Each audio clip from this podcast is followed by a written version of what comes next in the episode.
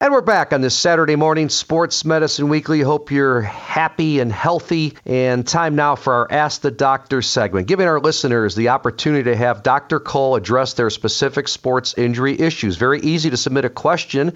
Just go to our website, sportsmedicineweekly.com. On the homepage, you will find a link underneath the photo of Dr. Cole and yours truly on the right side of that homepage. Just click on that link and you can submit your question. And we're back with Dr. Brian Cole. I'm Steve Kashul. First question for you, Dr. Cole, from one of our listeners. Do you have any tips for wearing a mask while running outside? So, Steve, it's a great question. You know, clearly uh, we're going to be expected, at least in Illinois, wearing a mask when outside, and uh, it's you know one form of distancing, if you will, and it it would allow me, for example, uh, if I unknowingly were positive from for, for, for from potentiating the disease to someone else. So if we're all wearing it, you arguably it's the right thing to do. But it is a challenge when you wear one when it's running. It makes it harder to breathe, and um, it's it can be a struggle. So um, I would tell you there are some tips and pearls out there. Uh, when you're you know you could wear a buff, a scarf. Uh, you want it to cover your mouth and your nose. You got to really focus on having an even breath. Uh, it's important to remain calm. Sometimes people get that feeling of almost a panic attack or claustrophobia phobia. So slow, even breaths, uh, and again, not wearing necessarily. Uh, you don't you don't need an N95 mask, with mask, which makes it very difficult to breathe. But wearing a, a buff or a circular scarf can make a big difference. Um, and also maybe contemplating sh- slower and short. Um, I think that. Um, uh, those are some of the things that people can do. Um, I, it, running is important because it helps to maintain your cardiovascular fitness, um, and it, but doing this also limits exposure uh, and some breathing strain that we have. So shorter, slower runs can make a difference, and wearing a mask that doesn't feel like it's sort of strangling you, uh, but does accomplish the goal, and make sure you wash it afterwards, uh, can all make a difference. But we all have to be kind of accustomed to living in this way for the time being to protect ourselves and to protect one another. Very good. Dr. Cole, a final question of the show comes from one of our listeners. Uh, Dr. Cole, my son was doing some squats uh, in our own home gym and uh, thinks he may have severely suffered a knee injury. What does he do? Go to the emergency room or can he make an appointment with you now?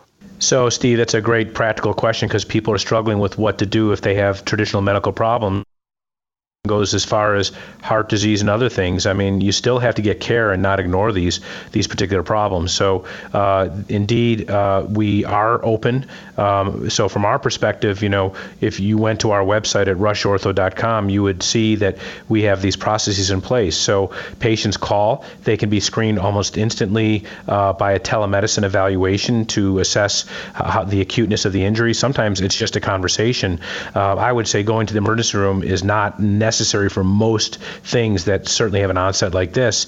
And then, if need be, that patient or that individual, your son, could come in and get an X-ray, MRI, what what's in a physical exam in a very safe way. People are screened at the entrance. Uh, their temperatures are, are taken. Everyone is asked to wear a mask. Uh, we know about how to keep our environment clean. We're spacing our seating apart even while wearing a mask, and we have a hands-off uh, registration process that, frankly, when you think about how we kept H flu out of the equation, these are really the same basic things. And what we've learned in the healthcare setting is that if you do these things things, even healthcare workers who commonly work with known COVID positive patients, they can stay disease free taking all these measures into consideration. So in this instance, this patient, this individual can get it evaluated. I would say good not to go to the emergency room for something like this, uh, and it can be evaluated initially through telemedicine very quickly, same day, uh, and then if need be, be seen in the office that very same week. So all systems are go. We just are doing things a little bit differently, uh, but delivering the same kind of care.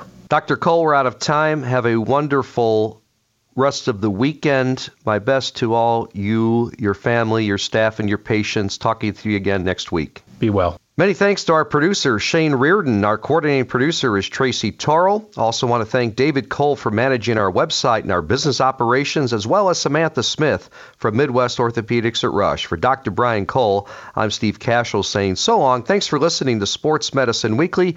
We'll be back again next Saturday, 8 a.m. Central, with a brand new edition of Sports Medicine Weekly, only on 670 The Score.